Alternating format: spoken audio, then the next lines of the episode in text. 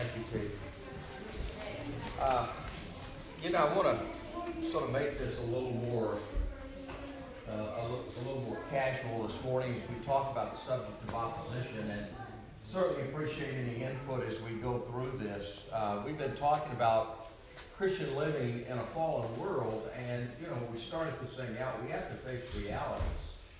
And reality, the, true realities I want you to keep in mind. The first one is we live in this broken world. We live in this fallen world, and there are complications with it. It's very difficult. And we have to realize that. We have to face up to the truth of that, that it's not easy living a Christian life in a fallen world, in a broken world. It's hard. It's difficult. There's a lot that we have to deal with. We talked about suffering. Today we're going to talk about opposition. That we're involved in a battle but let me give you the other side real quick here first. Uh, not only do we have to face the reality of that, but we also, what I'm going to cover the next hour, is but we're on the winning team. It's going to all come out fine. And we're going to win. And so, in the midst of this, even when we're facing uh, extreme times of suffering or extreme times of opposition from the enemy, even though we're facing those things, there is a victory. Now, you see, you could go either way. That you, you could be so down about all of this that you're so, and you just move into a life of existence in this world. That's not at all what I'm saying to you. God has given us this wonderful place to live. And He has called us and given us a mission that we are to go into this world to be His witnesses, to proclaim the excellencies of Him who called us out of darkness into His marvelous light that's our task. So I, I don't want this thing to sound so negative because I don't mean it to be. But we got to face realities. You, you, follow what I'm saying? Uh, you know, if we don't know the enemy, if we don't know what we're facing, then we aren't prepared when the battles come. And yet, on the other hand, we don't get so absorbed in that that we get lost in the fact that, as I'm going to show you in the next hour, we're more than conquerors through Christ. Amen and there's great victory that comes. And so all of this, the, the flow of redemptive history, remember creation, fall, redemption, and it moves toward consummation when everything's made right again. But we're in the battle. We're in that period of time. And that's what I want to talk about this morning. And also, one other sort of preliminary thing to this. I, I said it the other night, but I'm not sure I made it as clear as I'd like it. We are not just in a defensive mode. All right? We're not just in a defensive mode. Uh, we're not to pull in and retreat and, and get in a defensive mode where that's all we do. No, no. Listen, when Jesus said, told, told Peter, he said, The gates of hell shall not prevail against the church. They shall not prevail against the church. That sounds like an offensive move to me, doesn't it, you? Storming the gates of hell.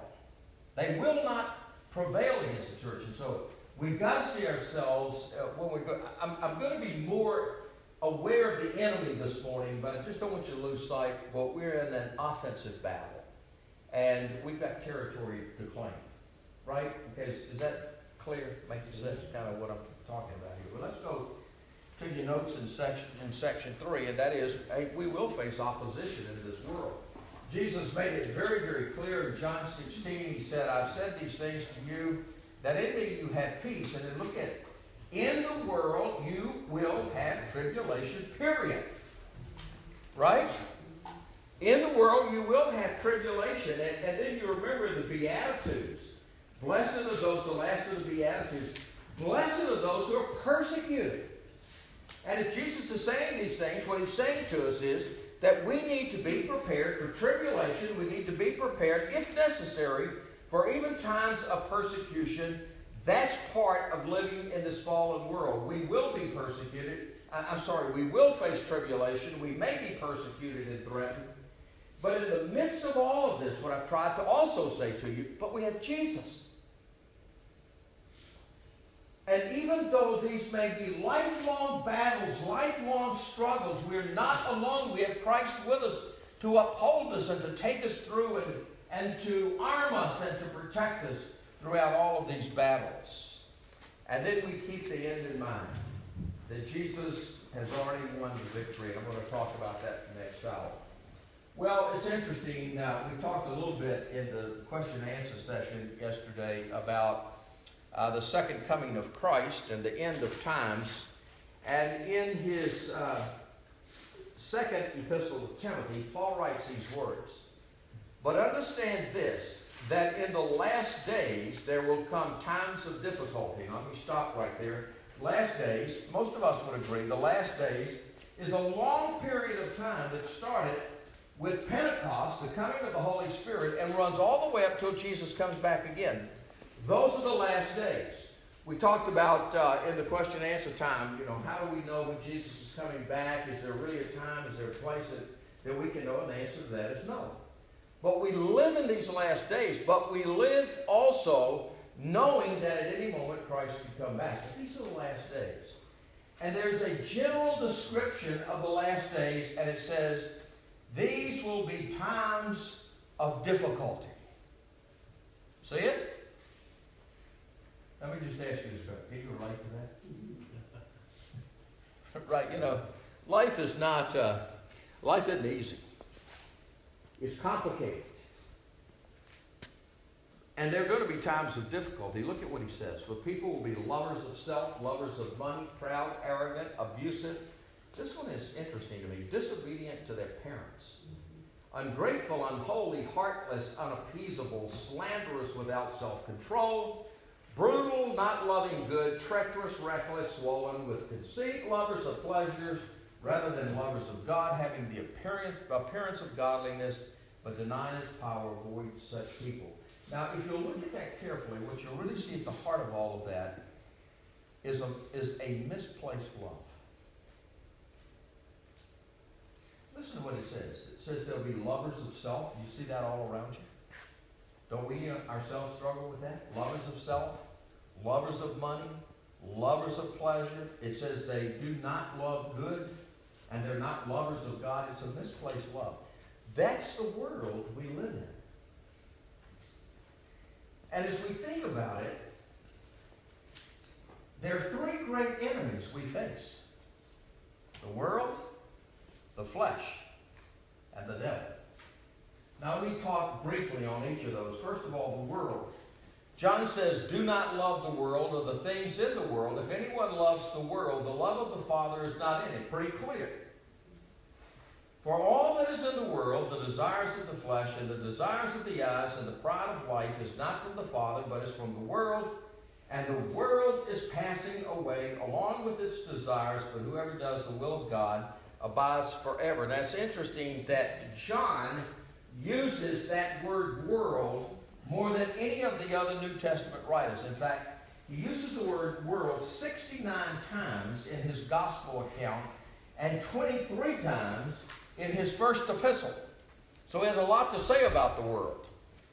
And sometimes what you have to do is you have to allow the context of it to define the meaning of it because there are at least three different ways that word world is used in the New Testament. Sometimes it refers to the material world, to the world of nature, to the world that God has created. Uh, and, and it's a beautiful thing. I mean, look, you know, this is, it, it's a beautiful thing what God has created. Sometimes that's the way the word is used. Sometimes it's talking about the human race as a whole, um, thought of as a world fallen into sin and in need of redemption. God so loved the world. Well, that's what he's talking about.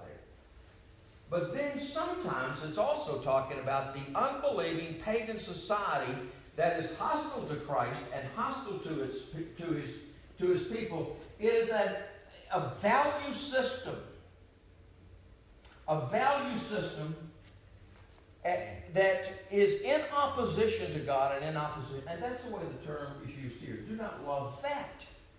Do not love that world. So, used as uh, being an enemy of the Christian, the world is that system of evil that stands against God and His people, and it is the environment that brings out the worst of fallen nature. Now, if you can imagine this for a minute, what do you call it? A, a greenhouse, a hothouse, you know what I'm saying, where you grow plants? Is that what you call it?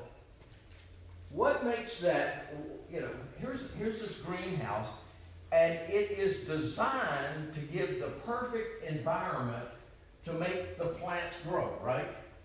The right temperature, the right environment, the right moisture, the right everything. Well, here's what I'm saying. That's what the world is. It is the world is like that hothouse, but it brings the worst out of us. You see it? We're going to talk about the flesh in a minute. Well, the world is that perfect environment to bring the depths of depravity of our, of, of our flesh out in it. It's the perfect environment.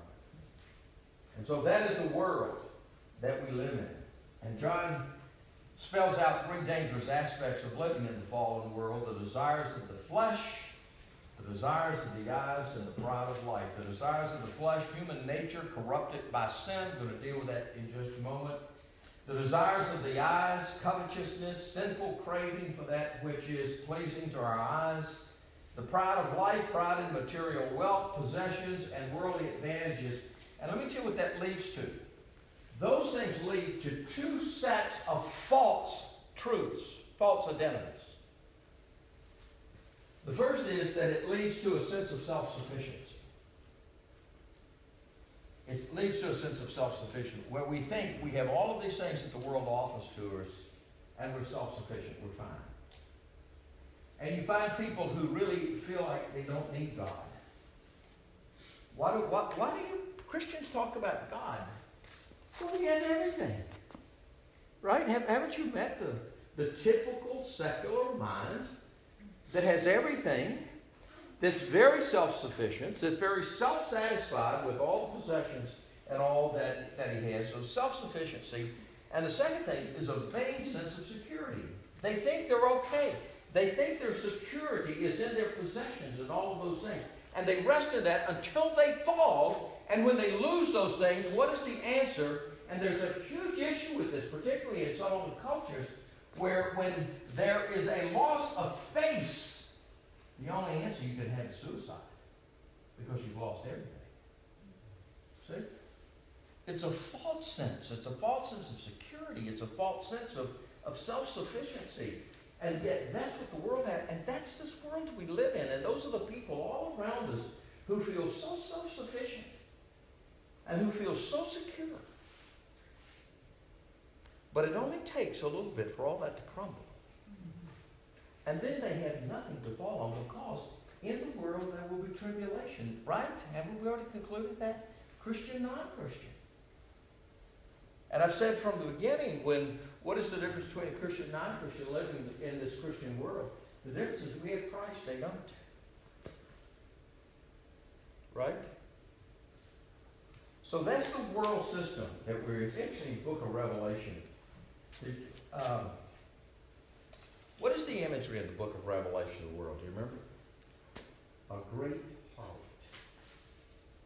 called Babylon. Do you remember her? Listen, here it is.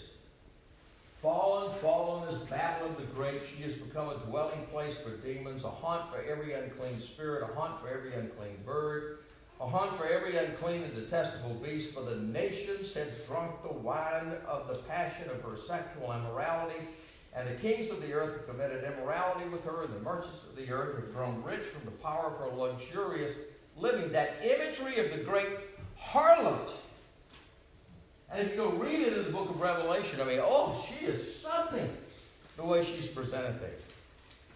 Gives us a picture of what worldliness is. And it's everywhere. It corrupts both the great and the small. They're the, the nations, the king of the earth, the merchants of the earth, all. It's a powerful force and it appears so attractive. But it can become so deadly. That's the world. Do you follow that now? Let me just stop and see.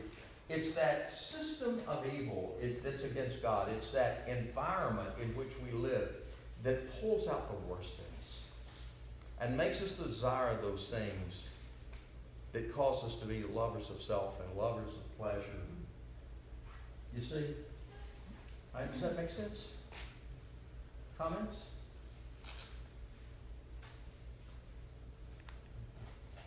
How does the world affect your life? Give you a few things. living in the world as I just described, what are some things you struggle with?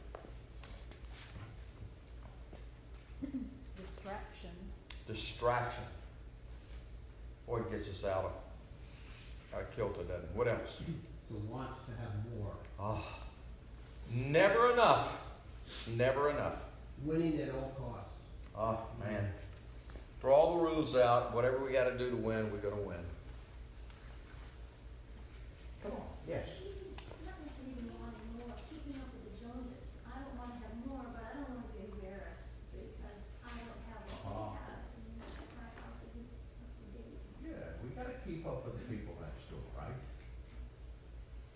Yes, Pleasing man rather than God. please a man rather than God, yeah. But do you see what I'm trying to say? At the core, at the core of the world is a misplaced love. Love for the wrong things. A love that will disappoint. That's the core of the world. And we're involved in that world. And what are we told? We're warned about the world. Do not love the world. And it is, see, really, when you get when you get the imagery of the book of Revelation, I don't think there could be any greater imagery than the picture of the world as the harlot who seduces. She seems so attractive. She seduces, only to be uh, those who fall for her seduction are headed for doom. Do not love the world. And it's interesting, again, back in Revelation, I love this picture. It's giving a picture of Babylon, the world, and it's, uh, it says, Come out of her, my people. Come out of her, my people. Lest you take part in her sins, lest you share in her plagues, for her sins are heaped up as high as heaven, and God has remembered her iniquity. And I'm going to tell you something. The world is a formidable force. There have been many. Um, Mary and I are leaving tomorrow to go with uh, uh, three other pastors and their wives. Years ago, we were in our 30s, which obviously was a very long time ago. We were young men who were starting our ministries, and God had been very faithful to us. To uh, our churches were growing churches, but we began to notice some of our uh, friends who had been with us through seminary, and a number of them who had been very, very sharp guys moving along, but they were beginning to fall into various kinds of immorality. These are preachers. Preachers in evangelical reformed churches. I'm going to tell you something. Nobody's exempt from what we're talking about. That's the world. It is seductive. And when we let our guard down, we can be sucked into it. And it's disastrous. And so there's this plea come out of her, my people. Don't fall for her. Don't be seduced by her. First John says the world is passing away. And yet, how many people? How many people? Look at what's happening. Look at what's happening in the world. You know, marriage. Look, look what the world system has now taught us about marriage. That's the world system. We have a church, now, you gotta understand, we're in the Bible Belt, and, and Greenville, I'm gonna tell you something, Greenville's the buckle of the Bible Belt. I mean, I'm telling you, it's, it's very, very conservative overall. Uh, yet we had uh, the major, one of the major churches there, First Baptist Church, which is not a Southern Baptist church, just recently made it very, very clear that they would perform homosexual marriages and allow for um, gay clergy and so forth to be a part. This is a this is in the heart of the Bible Belt. Now, where did that come from? You see, the world has presented a system. It's presented a system. And even those who profess to be believers are falling into it and accepting its ways. You see, you follow? That's the word. All right, now let's go to one that's much more personal the flesh. You do realize you are your own worst enemy. Have you ever heard that expression? Worst enemy. Well, that's really true when we get to this whole thing of the flesh. For the desires of the flesh are against the spirit, and the desires of the spirit are against the flesh, for these are opposed. Remember, we we're talking about opposition. So we got the world. The world's the environment, the system of evil that is like a great harlot that seduces us into it. And then we've got this thing called the flesh, that sinful nature that all human beings are born with. And even after we're regenerated, and we're given a new heart, and yet there's still a struggle with the remnant of that sinful nature that's left. When I was a little boy, this is going to be a little bit, uh, well, I'll, tell it to you. When I was a little boy, uh, my parents had a place out in the country that was a place we would go. We called it the farm. It really wasn't a farm. It was a couple of fish ponds and a little cabin, and my father loved to go out there. And uh, we'd spend summers out. And when I was a little boy, right up the road from us was a real farm. And uh, there was a the, the farmer's son's name was Buster, and Buster was about my age, and I couldn't wait to go up to the real farm. I got to milk cows, I got to bale hay, I got to do all kinds of things. And I was staying up there one night, and uh, what late one afternoon, and I was invited to stay for dinner, and so my parents let me stay, and and uh, Buster's mother sent him out to go get the chicken for dinner. And so Buster goes out, and I'm telling you, this is the honest goodness truth. Buster went out, and Buster got this chicken, and he cut his. Do you know what the chicken did? It ran around, making the bloodiest mess you've ever seen. Now, let me tell you, for all practical purposes, that chicken was dead, right? He had no head. But he sure did make a mess. Know, it's kind of like our old flesh. For all practical purposes, it's dead. Oh, but my, what a mess it can make. The remnant of the sin nature that's left within us. And it's very, very interesting that when Scripture, when it speaks about the desires of the flesh, and some of your older translations find the word lust, right? The lust of the flesh. Well, it's interesting that that is a Greek word, epithumia, which is a compound Greek word. Epi means over or over the top, and thumia means desire. So it's an over desire. It's those things that you feel like you can't live without, I have to have them. And that over desire can even be for good things. For instance, there are people, I mean, love. Love is a good thing. But there can be those who so want it, they're willing to throw out everything in order to get what they think is love. See, that's the over desire. Epithumia. Things that are overly important. And so we've got this battle that goes on inside of us. We've got the flesh here with that remnant of that old nature, those over desires, those things that we think we want, those things that we think will give us pleasure, those things that we think will make us happy. We've got all those things, and we've got that struggle with that. But then we've got the Spirit of God within us, and there is an intense internal battle that goes on. You know about it? Have you experienced?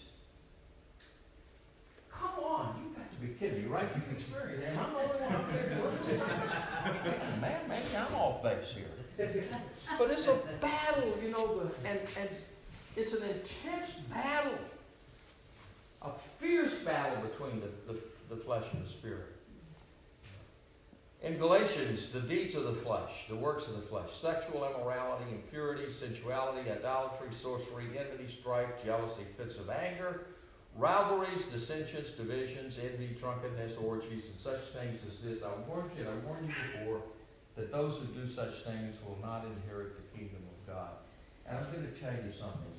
There is in our day, the witness of our church has been, eh, not your church in particular here, but the witness of the church in the West has been deeply hurt because of too many Christians who've compromised and too many Christians, Christians who don't take seriously their call to holiness.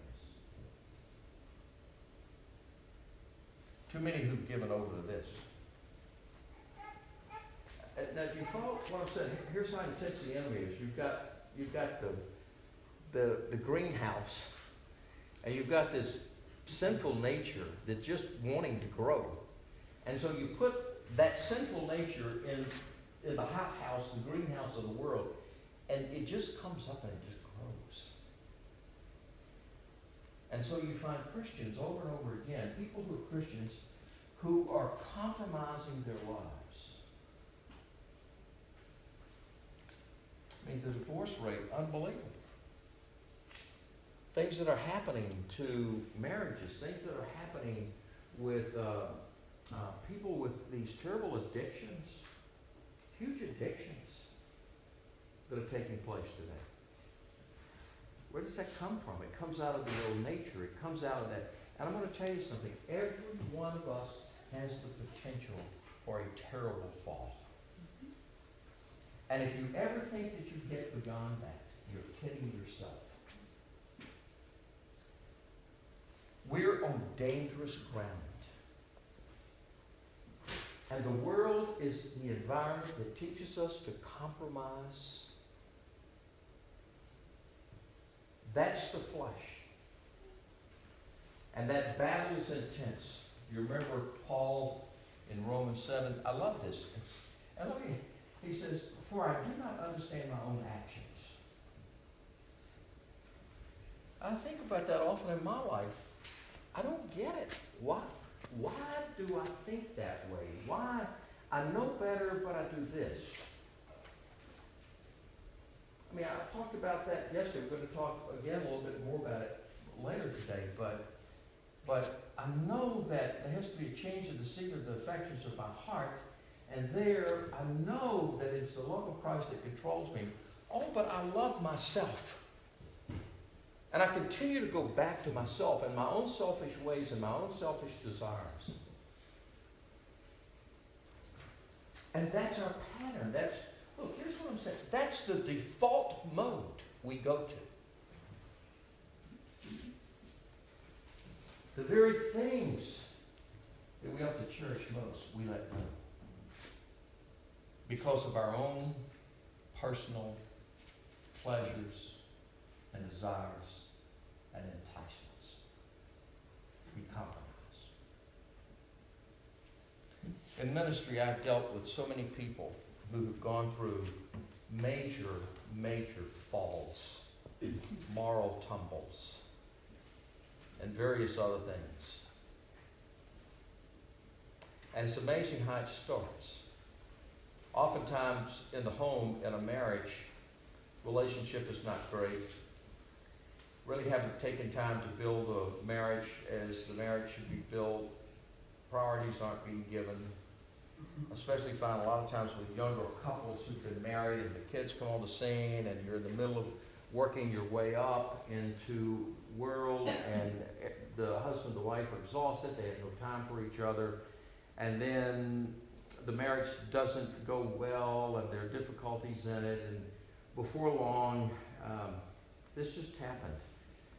Young lady meets somebody who listens and who's compassionate. She's not getting that at home, but she's getting it there. And she's willing to leave everything because there her needs are being met and they aren't at home. You see, I mean, it's, just sub, it's these little subtle things that happen. That's the flesh. And don't you step back sometimes at your life and you look at it and you say, I don't understand. The very, here's Paul. The very things I want to do, I don't do. The very things I don't want to do, I do. And there's this intense inward struggle that goes on in your life.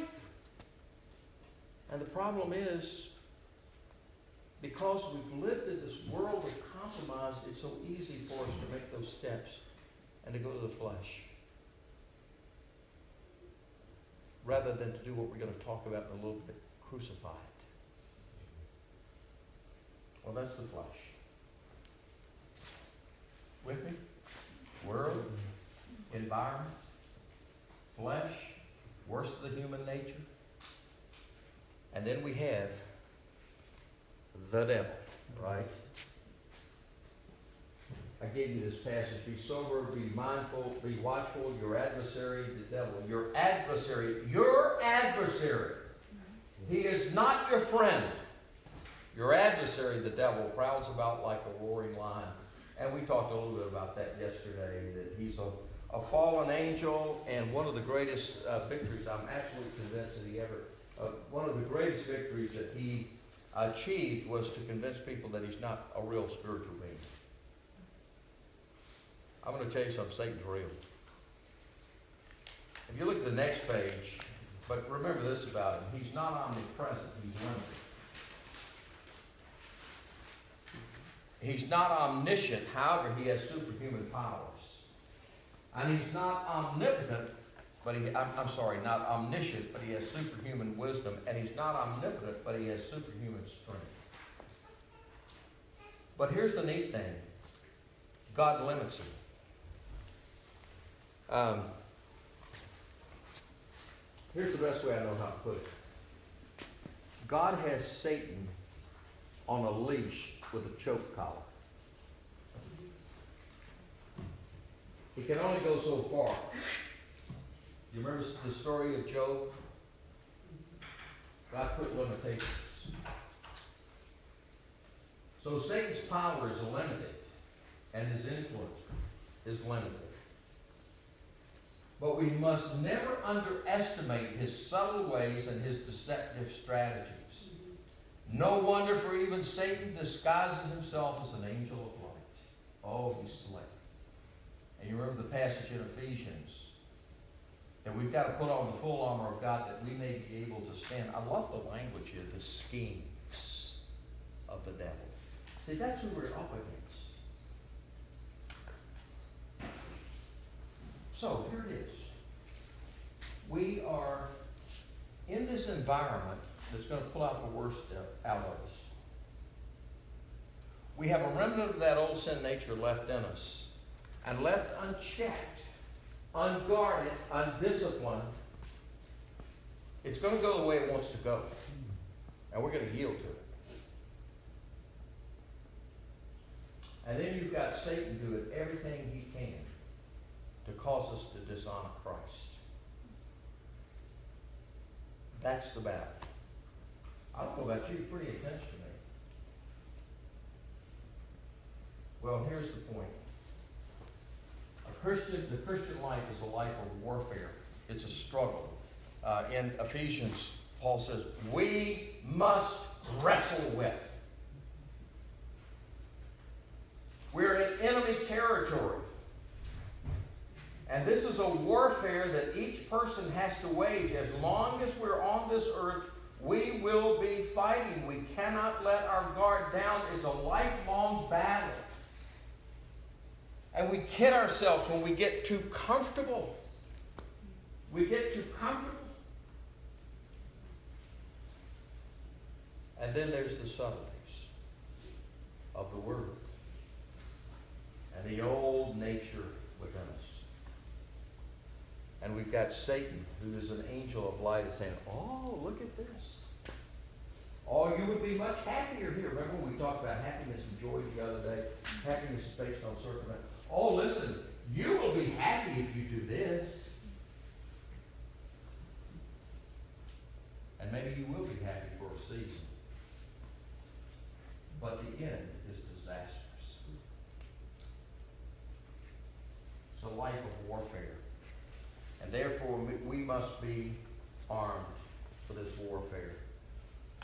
For though we walk in the flesh, we're not waging war according to the flesh. For the weapons of our warfare are not of the flesh, but have divine power to destroy strongholds. We destroy arguments and every lofty opinion raised against the knowledge of God, and take every thought captive to obey Christ. Mary and I went with another couple in our church just recently to see the movie War Room. Does that come up here? Yes. War Room. Anybody seen? Yes. What was a war room? The war room was the, um, woman's closet where she secluded herself so that she not. It was a prayer closet. You see what this is saying? It's not the weapons that the world has. They're different weapons. And whatever you think about that movie, you know, it wouldn't be something I'd take a skeptic to. But it sure was encouraging for those of us who are believers. Because here is this woman who was on her knees in prayer. And the power of prayer is awesome. And probably all of us, and here's what I want to say to you, where, where you're you are experiencing various kinds of opposition in your life, I'm going to tell you the place that you start the battle is on your knees in your closet before the king. And I'm going to tell you something. There's a battle for your children's souls. Boy, those of us who are parents and Mary and I, our grandparents, you look at these little kids now and I think, what in the world will they face? We had better be in prayer. Those are our weapons. And for those of us, those of those who may have rebellious kids or those who are going through times with loved ones or a rebellious spouse or whatever it may be, I'm going to tell you something that starts with prayer. Powerful prayer. It's amazing what can be accomplished. John Piper, his little book, uh, it's not a little book, but I think, the best book on missions ever written, Let the Nations Be Glad, talks about prayer. He says, prayer is the walkie-talkie. Now, some of you who are younger people, you probably don't know what a walkie-talkie is. But, uh, it's a walkie-talkie. That was the things the soldiers used in battle. Walkie-talkie on the battlefield in pursuit of, of the enemy. And this is what he says. It's not a domestic intercom for the comforts of the saints. It's for battle. It's for warfare. And I'm thinking about that in my prayer life so often. What is it? Oh God, help me to be, help me, you know, do this for me and do that for me and do this other for me. And we want this, God, because we want to be comfortable. Mm-hmm. And I'm thinking, where is the war prayer? Where we are praying, touch. And then you know about the whole armor of God. I put in your syllabus here, I found this several years ago. It's a prayer a book called The Adversary. as a prayer to put on the armor of God. Now, it, it's kind of long, but you can simplify it. But I found times in my life where it really works to sit down and pray. Okay, God, I want to put on the belt of truth. Because today I know I'm going to face falsehood. And I want my life to be a life of truth. The breastplate of righteousness. Don't let it be my self-righteousness. Let me understand the righteousness of Jesus and what he's done. Let me put that breastplate of his righteousness on that enables me to live a life that honors you. The sandals of peace in this world where there's so much turmoil. God, let me be an instrument of that peace and let me experience your peace even in the midst of the battles and the warfare. And the shield of faith because I know that I'm going to be exposed to fiery darts that are going to come to me, darts of fear, darts, darts of shame, darts of guilt that have come to me. They're going to be coming at me, but let me hold the shield of faith up. And then we put on the helmet of salvation so I can protect my mind because my mind is constantly being bombarded by the things of this world to lead me off track. Oh, but then let me take the sword of the Spirit. Let me take the sword of the Spirit, the Word of God. Let me, oh God, rest in your Word and fight with your Word. And remember when Jesus was tempted, what did he do? He quoted the Scripture. And therefore we're to hide the Word of God in our hearts. That's the battle we're involved in. Let's never be too comfortable. Let's always be on the alert. And let's be moving forward with offensive prayer and the armor that God has given us. And may we be able to withstand the world, the flesh, and the devil. Because in the next hour, what I'm going to tell you is. Jesus has beat them all already. So we're going to look at that next. So let me pray. Father, um, we all are tempted, and sometimes our, we yield to those temptations. The temptations of the world, the temptations that come from our own inward flesh, the temptations that come from Satan directly. And God help us to be armed. Help us to be prepared for the battle. And I thank you again that even in this fallen world, that you have not left us defenseless. But you are our shield, you're our fortress. But you've also given us the sword of the Spirit, the shield of faith, and you've told us to go forward into this battle because one day the King is coming and make all things right. Until then, may we be faithful soldiers, standing firm for the sake of the gospel. For we make this prayer in Jesus' name. Amen. Amen. And I think we've got about ten minutes break here, so before we